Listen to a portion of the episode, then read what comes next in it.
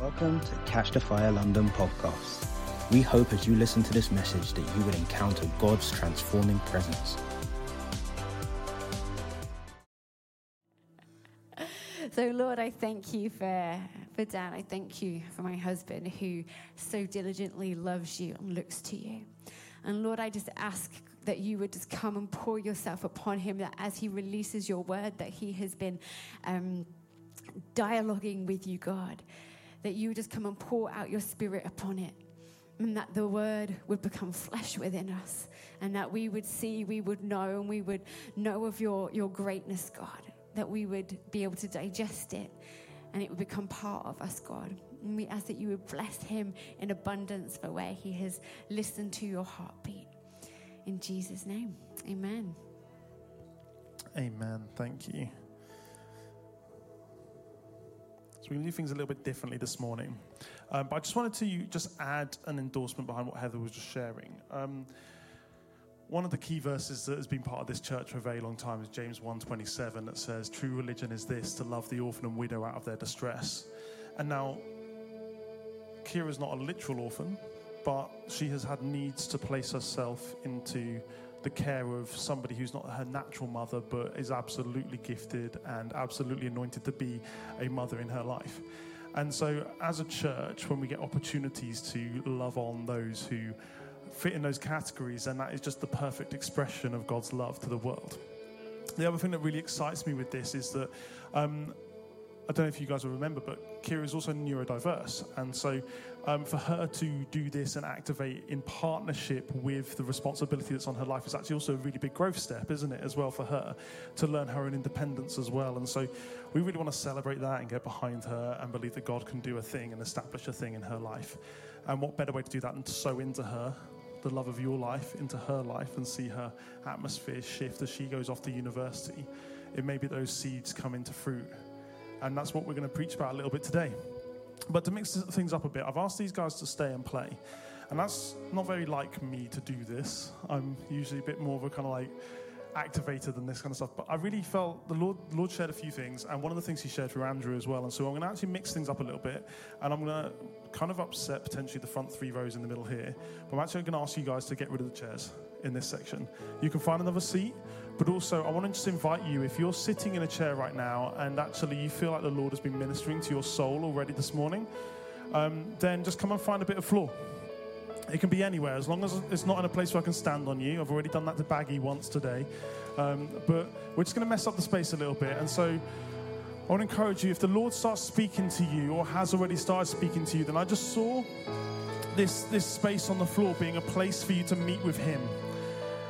And so as we move into ministry and this preach is going to be ministry, it may be a little bit uncomfortable for some of you, but I just encourage you come to the floor and get on your face with him. And so if God's been moving in your life this morning, I just felt like he wants to meet with you because this morning is about you. Um, Adam, I'm just going to ask for the keys and violin to be down ever so slightly because I can feel myself starting to shout. Um, what I felt like the Lord took me to was in the um, last week Ashley was talking about Saul and David. And there's this beautiful moment in scriptures where Saul is troubled, isn't he? And David plays his heart and it ministers to his soul. And sometimes when we change things in church, when we mix things up, when we do random moments like this, some of our souls start to get a little bit troubled. We're like, oh, I, oh, I don't know if I like this. I don't like it being different, or I don't like it when I can't sit on my seat that I've sat on every single week. So, you know, that's a very Christian thing, isn't it? We have our seat, we like to have our territory. I was joking with Amy when I arrived this morning because she was sat at the front I like to put my bag, and I was like, How dare you? And I was joking. But, you know, this morning is an opportunity for our souls to be ministered to. We're starting a new series. And this first week we is titled Everyone Has a Part to Play in God's Story. And so before we do anything, I want you to understand something. The momentum of history, of the Creator God, of the story of the earth and the heavens being knitted together is behind you for your life in this very moment. You have momentum, intention, and love behind you. God loved you so much in his heart and in his mind that he saw it fit and good to create you for such a time as this. And we're going to talk about some people in the Bible, and they're really amazing people. And we're going to talk about stories today. But what I want you to understand is that you have a story, you have a calling, you have a purpose. That it's people like me and you who became the heroes in the Bible, not because they were particularly anything special in man's eyes, but because God saw something in them and created them for a purpose. And so today, even if you don't take anything else away, take this that everyone has a part to play in God's story.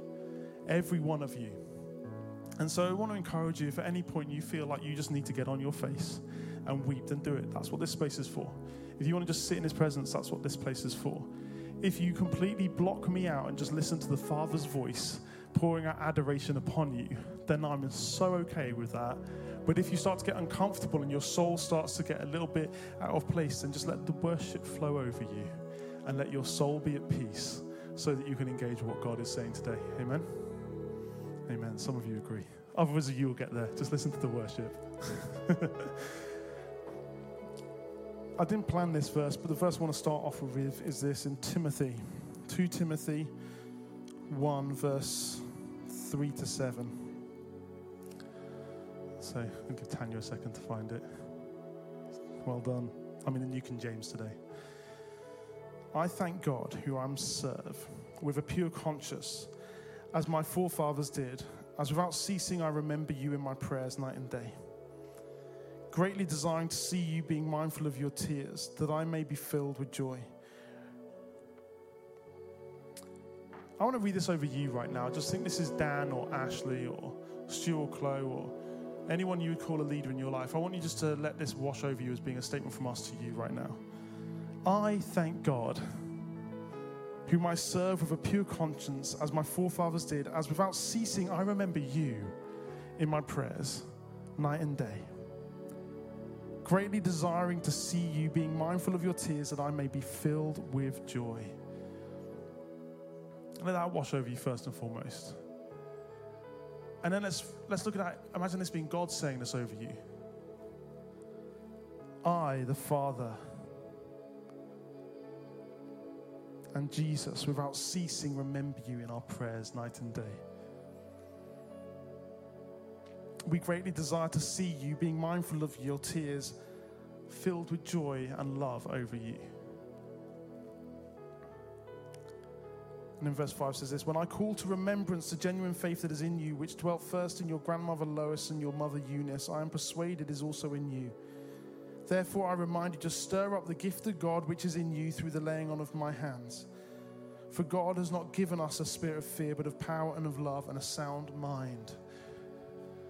Some translations translate that as stir up the gift within you through the laying on of hands.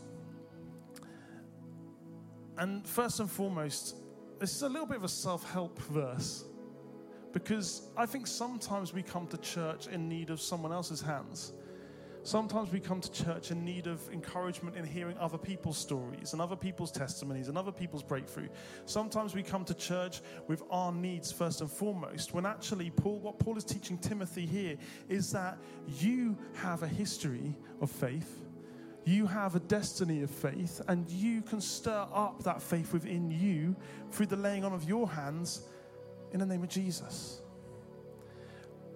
And so when you feel like, oh, I'm not good enough, oh, I'm not great enough, oh, I'm too small, too fat, too tall, too whatever, lay the hand on your heart. And just say, God, would you stir up your gift that is within me?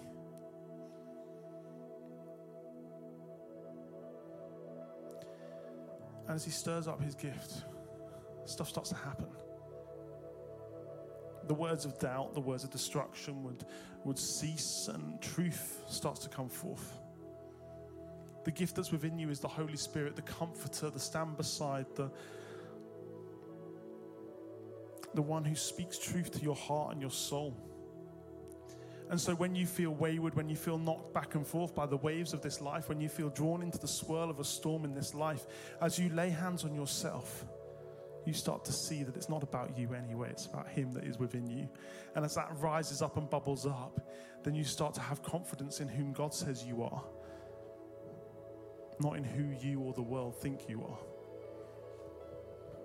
So many ministry moments would be resolved if we simply just stood on our own two feet with Jesus and recognized what He's placed within us is sufficient for a lot of our needs. Now, that doesn't mean there's not a time for ministry, not, not a time for being lifted up.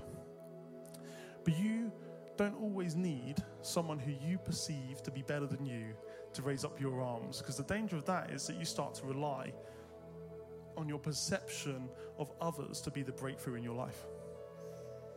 You don't need me. You don't need the ministry team. You don't need Ashley. You don't need anybody to be the one who lays hands on you. You need the Holy Spirit.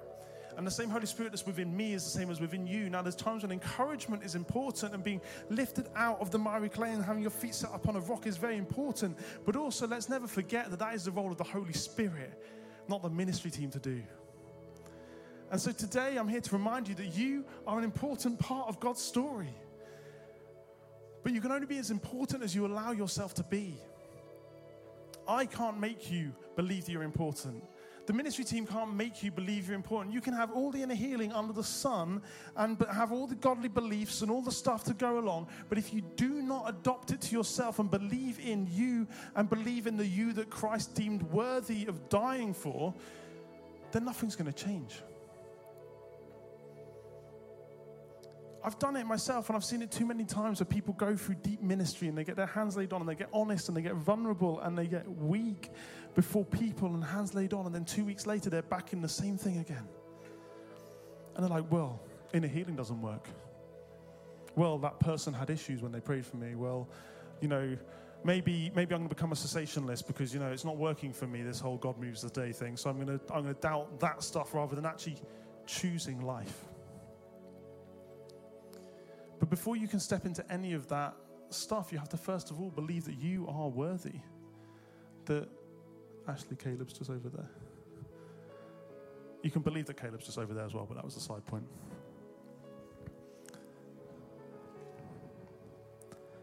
And so everyone has a part to play in God's story. I mean, the hardest one to believe is you, You're uh yourself. Do you believe that you have a part to play in God's story? I think sometimes we believe we're, we're cannon fodder for God's story. If you don't get what that phrase means, it literally it comes from a very bizarre point in history where warfare was g- becoming um, kind of gunpowder based, and you'd have traditional warfare that was based on volume in numbers, confronted with cannons that didn't need numbers because they were firing giant balls of lead at people, which were very destructive. And so you'd have basically the peasantry in the army would be made up as the first ranks who were thrown in because they were the invaluable ones, thrown into warfare so that the cannons could exhaust themselves and their ammunition on those that didn't matter, so that when the ones that did matter came along, they could go through and see the victory.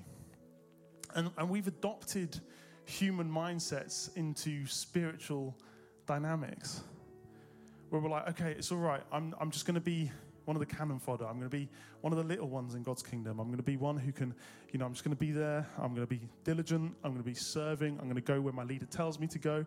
I'm going to get battered and beaten up by life, but, you know, I'm not particularly special, so it's okay. I'll take the hit. And that's not any part of God's kingdom, any God, part of God's desire. He doesn't do his kingdom quantitatively, he does it individually. Every one of us is his kingdom.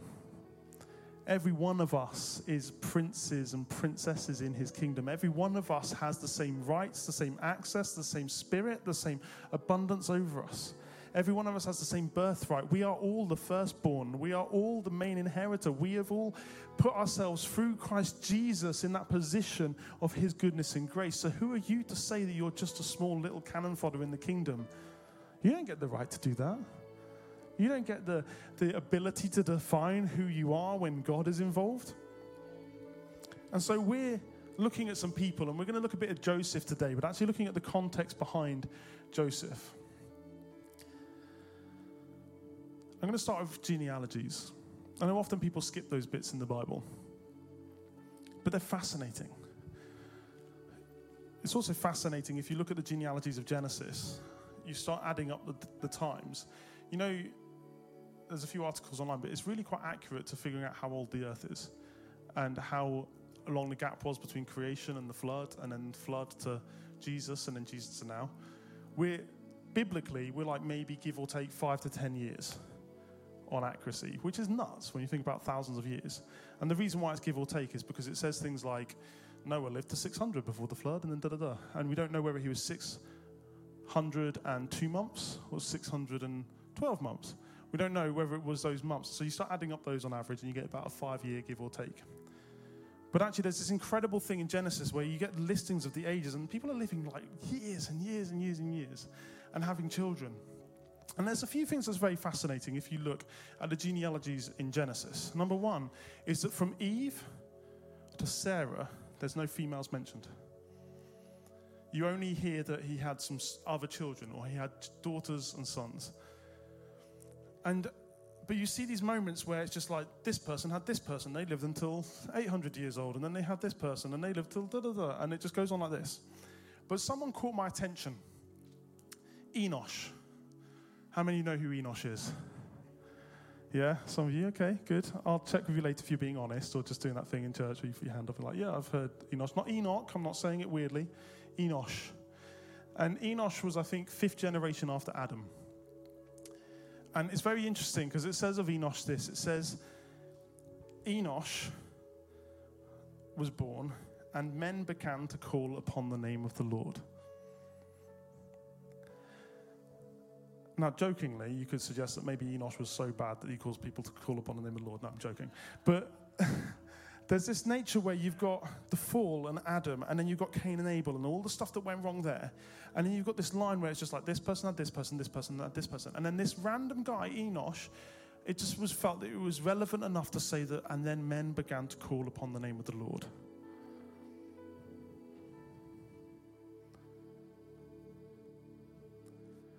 Isn't that extraordinary? We don't hear about his life. We don't hear about who he was. All we get is a name and a response to the world around him. When the genealogies of this day and age are written in the book of life,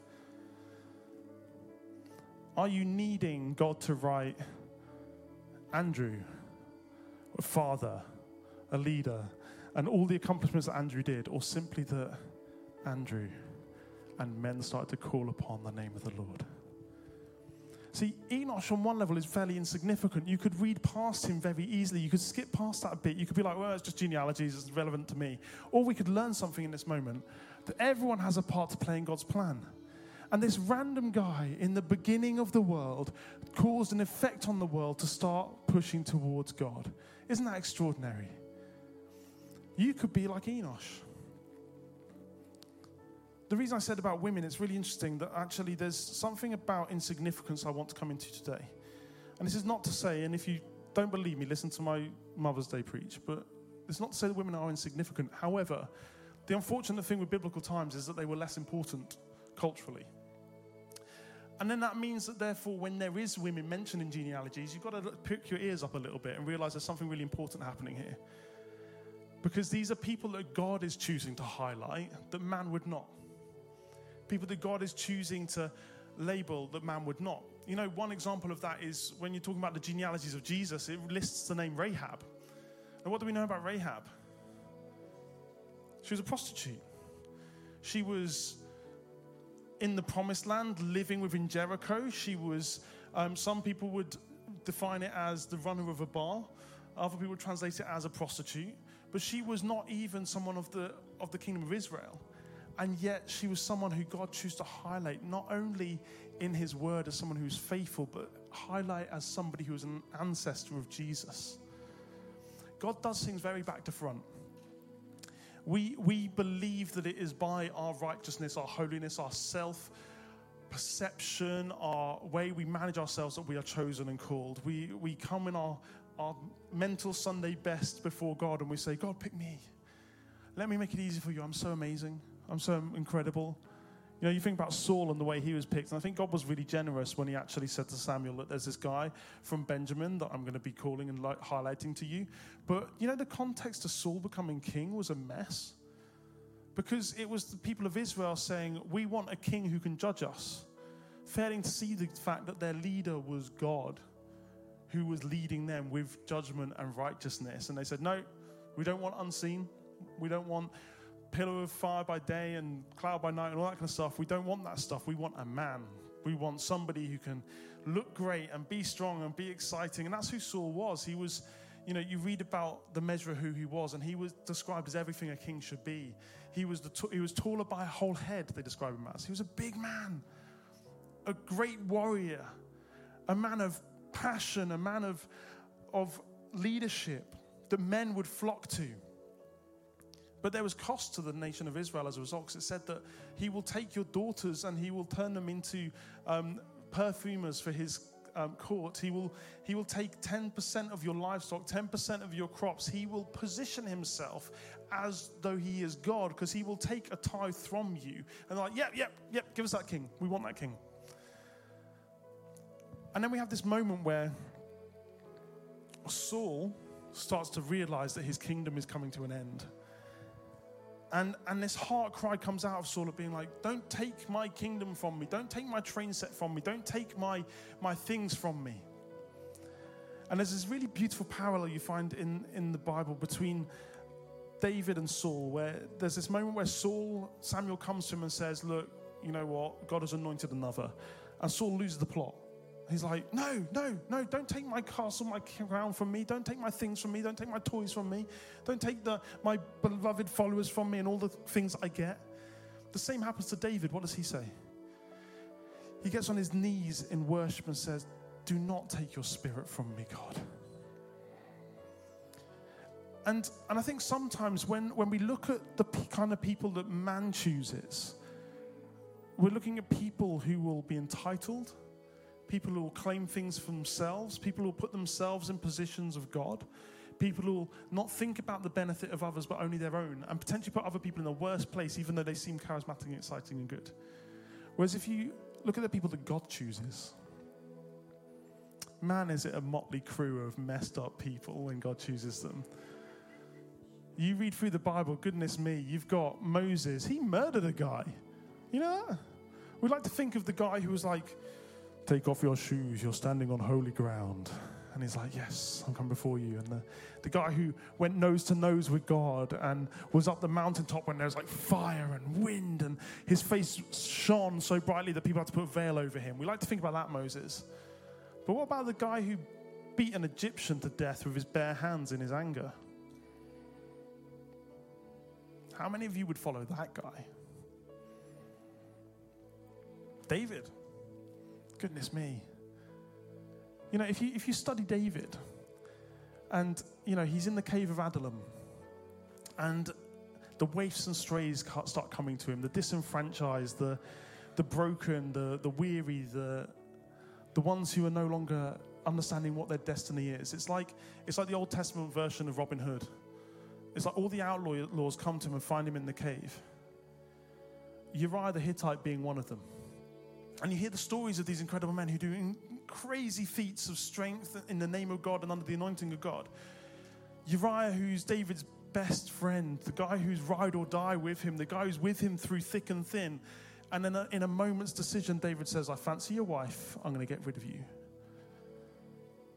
And that's God's anointed. I think God's got a different rule book when it comes to choosing people to us. I think God's got a different category, a different threshold for what's needed to be met when it comes to choosing people to us. Because I'm telling you, if you think you're not worthy of being chosen, read the Bible because you will find someone worse than you. Guaranteed.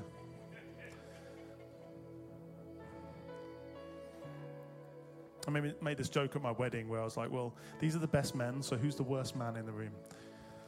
So, I mean, someone's got to be right. Someone in the world has to be the worst person in the world. But even the worst person in the world is absolutely able to be chosen by God. Isn't that extraordinary? Isn't that crazy to think that even just the worst, like think of the worst person in history you can possibly think of. The grace of God is sufficient for them. And that offends us. It offends our sense of justice and judgment. It offends our position of what is godly and good. But God is godly and good. In fact, God is God. And so, if he chooses to go to the extent that he would do to release grace to the world, who are we to judge that rather than to say, God, I thank you that you haven't judged me either? Because He sees it all, He knows it all. There's no hierarchy to sin, there's no hierarchy to brokenness, there's no hierarchy to how bad you are. We're all sinners saved by grace, and grace is sufficient. So, what does that mean? Think about how bad you are. No. I'm not asking for awareness of your brokenness and awareness of how terrible you are. I'm asking for awareness of who God says you are, of the fact that God chooses you God looks at you and says, You are worthy of my love, worthy of my grace, worthy of my adoration. You're worthy of a calling and a destiny. I have a plan for you. I have things in path for you to prosper you and uplift you. When you make mistakes, I don't care. As long as you have a contrite heart and clear hand, clean hands and a pure spirit, and that you repent to me, I have so much goodness for you that I just want you to get yourself out of the way and get on the path with me because I've got a big adventure for us to have together. Stop thinking less of yourself. Stop thinking that you're not deserving. Stop thinking that you are not good enough. How dare you value the cross that lowly? Every time we don't think that we're good enough, we're saying the cross wasn't good enough. Every time we're saying that I'm, I'm dirty, I'm broken, I'm this, I'm that, we're re crucifying Christ always saying, Jesus, you, you know, I know you were good and all, and I know you went to the cross willingly, but you know, I'm, I'm going to define my worth in this moment, and it, it wasn't for me. He suffered extraordinary pain. It says in Isaiah that he was stripped beaten, broken, so that he no longer resembled a man. His destruction was extraordinary and cruel and brutal and demonic. For you, for me, for us all.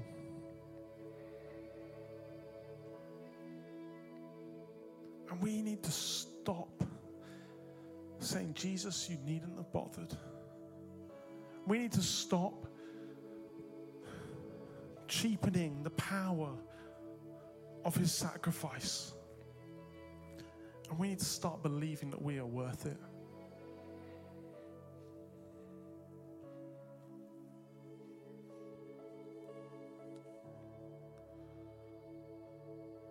I feel like some of us, we just, we find ourselves in cycles being like, right, I just need someone to love me, then I'll be better. You already have someone that loves you. You already have everything you need in Christ Jesus, so you don't need to go down that route. Jesus, God, Holy Spirit, and Father, they have intended for you in such a remarkable way that the mark that you will leave on this world may not be for you, it may be for generations to come. But the point is, you need to trust Him and believe Him. Let's talk about Joseph because that's what we're meant to be doing. So we reach Abraham and Sarah, the first woman mentioned in the genealogies after Eve. And Abraham and Sarah have this incredible calling upon their lives to see their offspring outnumber the stars in the sky. It's incredible, and this, that's a separate story to go down. But then they have a child, Isaac, who marries Rebecca, and they have a son called Jacob. And Jacob later gets called Israel. And the offspring of Jacob become the Israelites. And this is a really important moment because this is where we discover the formation of the family of Israel and the 12 tribes that sit beneath him. If we could just pop up Genesis 35, verse 22 to 25.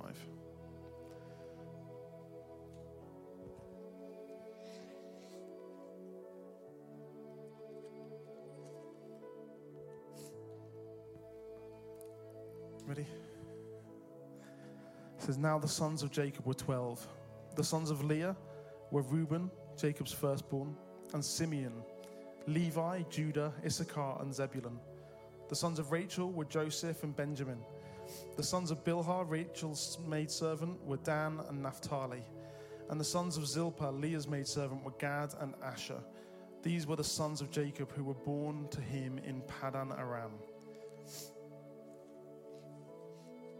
And this is really important for us to recognize in this moment is Jacob, Israel, the formation of the people, God's chosen people, 12 sons, four mothers.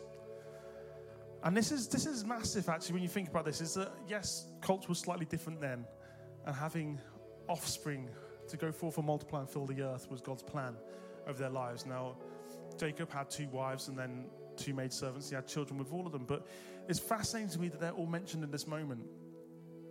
Because the 12 tribes of Israel are established out of the offspring of these four women. And in these four women, we find people who would have been insignificant, almost there just to exist as opportunities for childbirth. Particularly the maidservants who had literally no rights. They were sold almost into subhuman position of slavery, and yet they were used to birth tribes of Israel, God's chosen people. That's extraordinary because who were they? Who, how dare they, on one level, define themselves as anything important?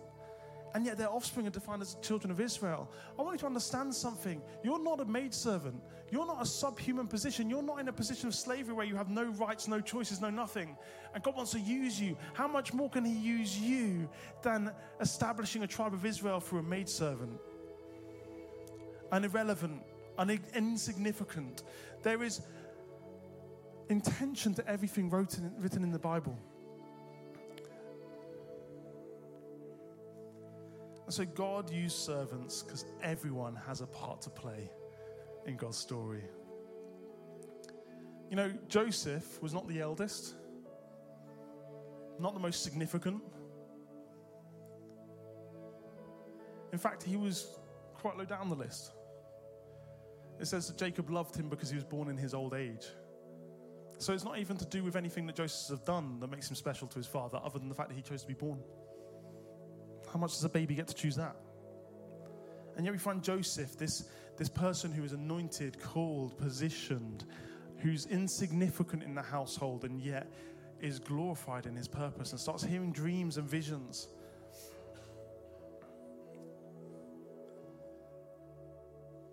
And yet he becomes a ruler, a man of authority. But there's a journey there. How many of us, when we were thrown into the pit by our siblings in this weird negotiation that happens where they see Joseph coming from a long way off, and his, bro- his 11 brothers' response was to go, Let's kill that guy.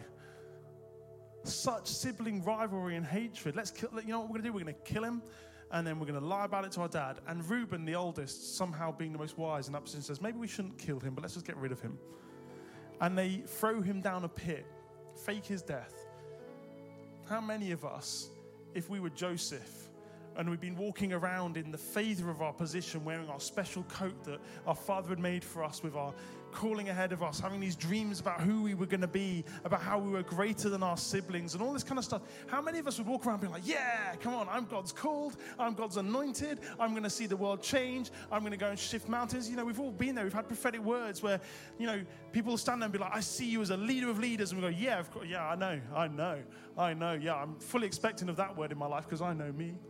And God says, Yeah, I'm, so now I am, and da da da, and all that stuff. And then the next day, something goes wrong and we get thrown down a pit our brothers and sisters turn our, their backs upon us and try to kill us and try to destroy us. In the pit, what do you do about who you are? Do you allow the atmosphere and the situation you're in to define your worth and your value and your calling? Do you suddenly go, I'm in a pit? God, have you made me to be a leader of this pit? Do we start to bend the prophetic words in our lives to meet our context and be like, well, God, maybe, maybe those dreams were just about me misunderstanding. Maybe I ate too much cheese last night and I had a weird dream. And now I'm in a pit. And God, I think you can move with me in the pit. And so I'm going to embrace the suffering and I'm going to be contrite in my faith and I'm going to be in this pit. But no, no, that's not the point. We don't change God's voice to meet our context. We don't doubt who He is because things suck in the moment. We keep our focus on Him we keep our eyes on Him, and we allow ourselves to be who He says we are in every context we're in, no matter how hard it is. When He's rescued out of the pit, does Joseph become a slave in his mentality? No, he keeps speaking the voice of God when he's in a household and given an opportunity to make himself better through debauching himself in adultery, does he do it? No. He speaks the word of God. Does his context get worse? Yes. Does his conviction of who he is get stronger? Absolutely. The journey from the pit to the throne room where Pharaoh, one of the strongest leaders in the world at that time, who was likened to being a god, says, Here's my throne, I trust you. What an extraordinary position to be put in from the pit to being glorified by man to a position that people would see as godly or godlike to then sit in that place of influence and bring God there because God has realized something about Joseph that has been proved is that Joseph will listen to my voice. Joseph will stand and be who I have said he will be. Joseph has embraced the identity I've placed within him. So I know he's trusted in this place because he will never put himself in idolatry. He'll never put himself in broken authority. He will never use his position to manipulate and destroy, but he will use it to bring life and abundance. And so I'm going to bring it. I'm going to fill the storehouses with grain in a time of famine. I'm going to fill the rivers with water in a time of drought. I'm going to make this nation that is not his own flourish so other nations from all around come to it begging for help because they see the anointing that's upon it. Because the man who was in the pit didn't doubt who he was, didn't doubt his future, didn't doubt his calling, but allow God to lead his steps, allow God to lead his ways, allow God to be the definer and the full stopper and the underliner liner and the capitalizer. He allowed God to do it all so that when he was in the position of influence, he recognized God put me here. God could take me away. But as he's established me, God, what do you want to do next? Everyone has a part to play in God's story. Too many teachings have been said about we must decrease and become nothing and broken and aware of our unworthiness so that you can increase God. But on the flip side, too many verses have been spoken and preachers have been given about, but we are deserving of his glory and that he needs us to move. And so we're going to stand as sons and daughters of God in our confidence because he needs me. How entitled how mismeasured and how entitled. God doesn't need you to tell him how to move, nor does he need you to get out of the way for him to move. What he needs is sons and daughters who turn their ear to him and listen and believe of what he says. Let the love flow from him into you and through you and out from you so that you never say, Here's Dan, aren't I a gift to you in the name of Jesus? But for people to say, I see the Father through Dan. I see Jesus through Dan. Because when the world testifies of the goodness of God in you, then he will flow through you. When Joseph was sat on the throne, he didn't welcome his brothers and say, Brothers, it's me, Joseph. Look how powerful I am.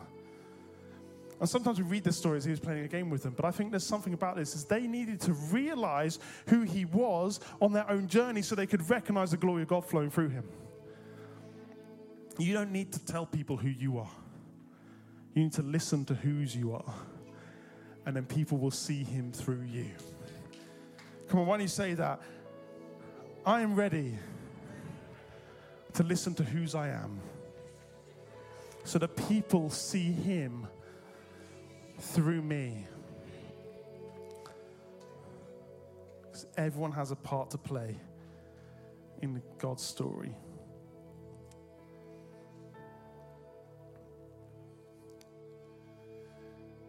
Let's go back to the pit.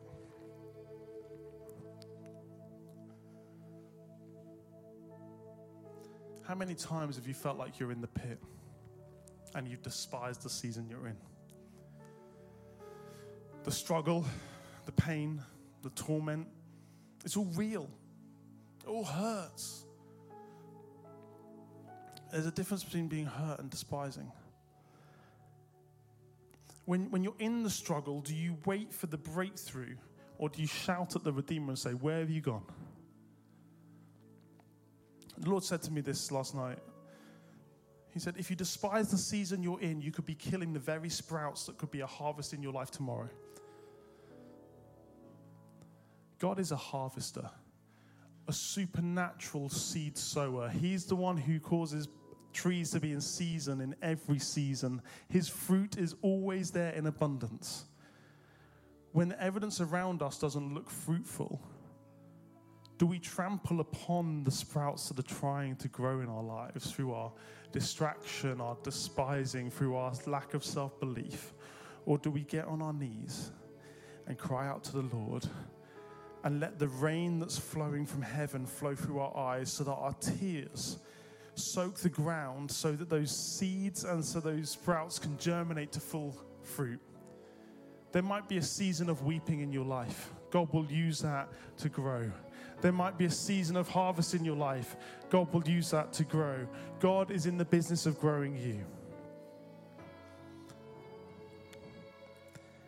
There's things in action in our lives that we simply do not understand. I'm going to finish with this.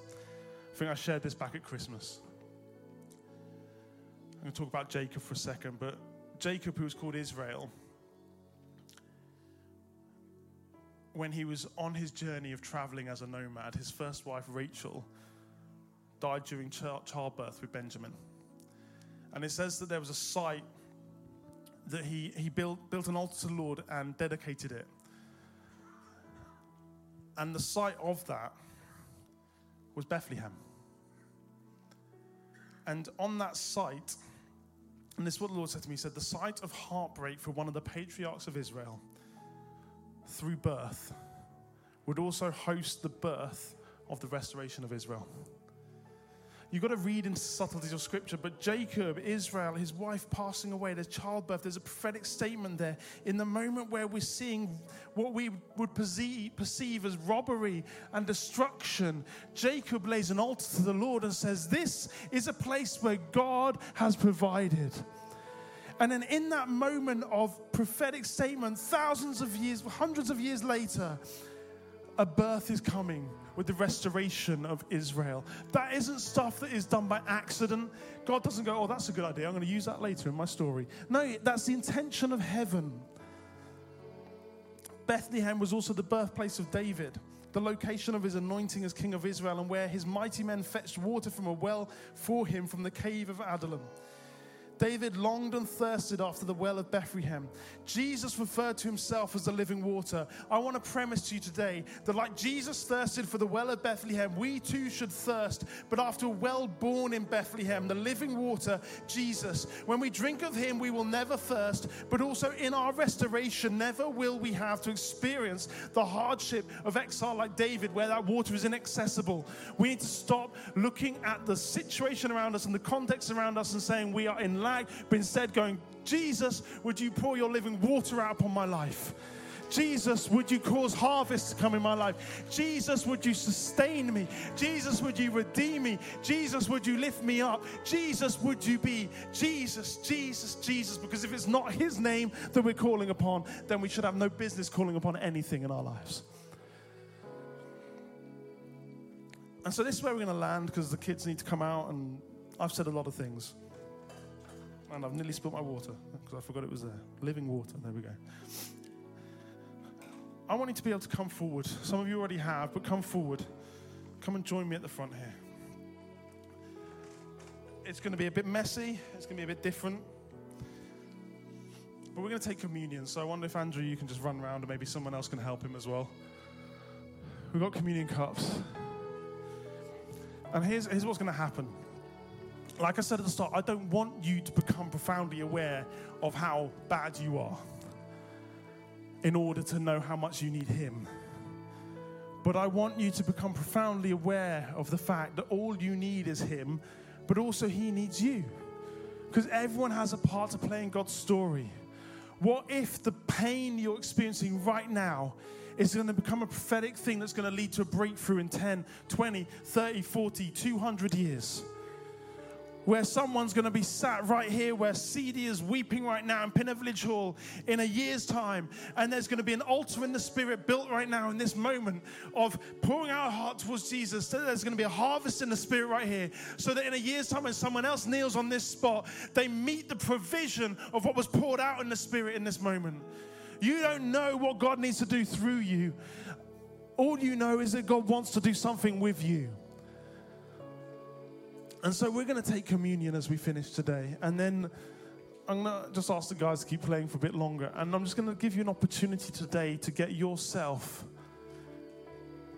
in with Him in a greater level.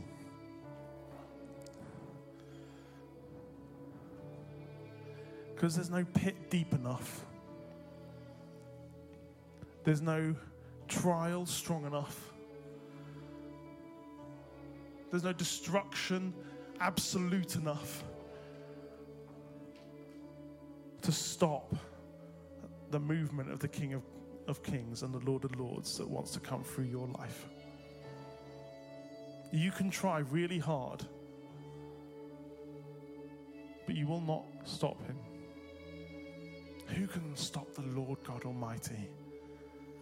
That beautiful rhetorical question we were singing earlier. If you didn't realize the answer already, nobody. Now you can do a good effort at it, but stop it. Stop with your small thinking. Stop with your lack of belief. Look, let me tell you something. Some of you are thinking, well, it's all right for you, Dan. You've got it all together. Trust me, I do not and have not had it all together in my life. Ashley can verify. Ask her later. But I've made a choice. I have decided to follow Jesus.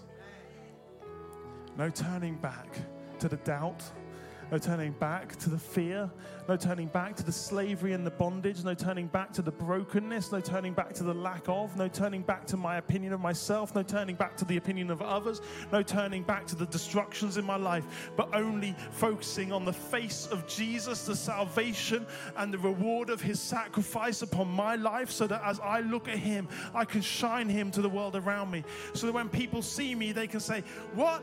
Is that Dan Davison? No way. He was a terrible guy. He hurt me. He caused me pain. And look at the glory of God that's flowing through him.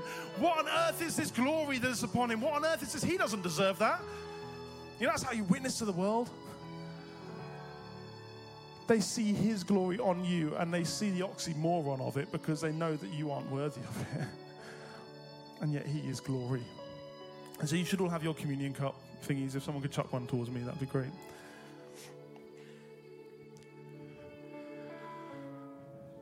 And this is for you to do on your own with Him. So I'm not going to lead you now to encourage you if you need to. If you haven't ever led yourself in communion before, then it's very simple. The bread symbolizes, or the wafer in this case, symbolizes the body of Jesus broken for you. That body was broken, it says, like I said earlier, it was shedded beyond human recognition.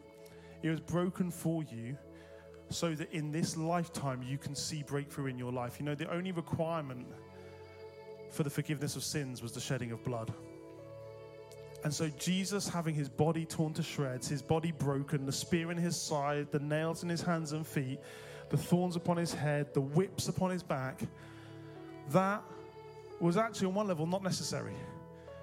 Because his blood brought our salvation, his blood brought our forgiveness, his blood brought us into everlasting, eternal life in his kingdom where we will no longer weep, we will no longer be hurting, we will no longer be sick because we'll be in heaven in his glory. His blood did that. He didn't need to go through all the extra trial. And yet he did. Why? Because he wanted you to be able to live in wholeness in this life. Every time you get hurt, his body was hurt. Every time you get sick, his body was sick. Every time you get trial, he went through trial. That's the power of that bread. That's the power of the broken body. He didn't have to do it.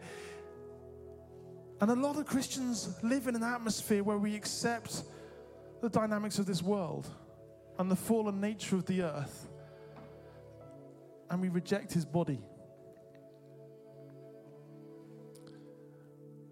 And so that bread broken for you simply means this that he was broken so that you could be made whole.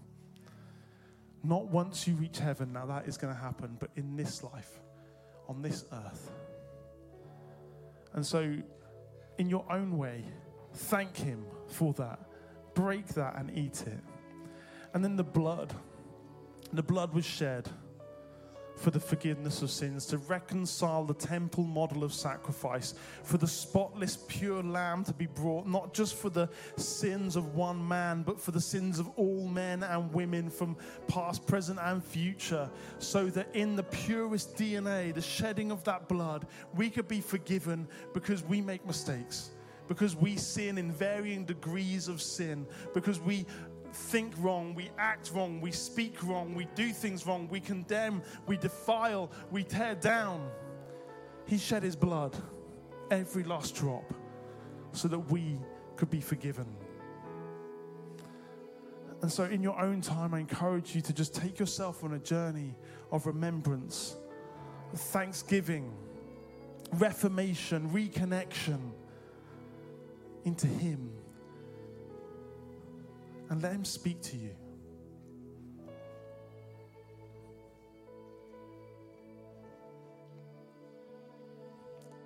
Just heard the lyrics of that song, and it is no longer I, but it is Christ who lives in me. And so, if it is Christ who lives in me, then I refuse to live small thinking, broken attitude, self deprecating lifestyle. I don't deserve it. I didn't earn it. Yet He chose me and He chose you. And so everybody has a story and a part to play in God's story. And that starts right now. And so, in the most loving possible way, anything that doesn't add up to that, stop it.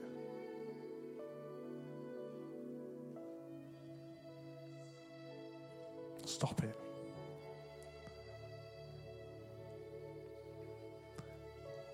When Caleb reaches out to touch the cooker that's hot, do I let him touch it and get burnt? No, I say, stop it right now. Sometimes he gets a little bit scared by the veracity of my f- telling him. But that's not aggression the veracity matches the danger in the situation. And I think some of you need to hear a stop it right now because you're in danger of stopping Him moving your life.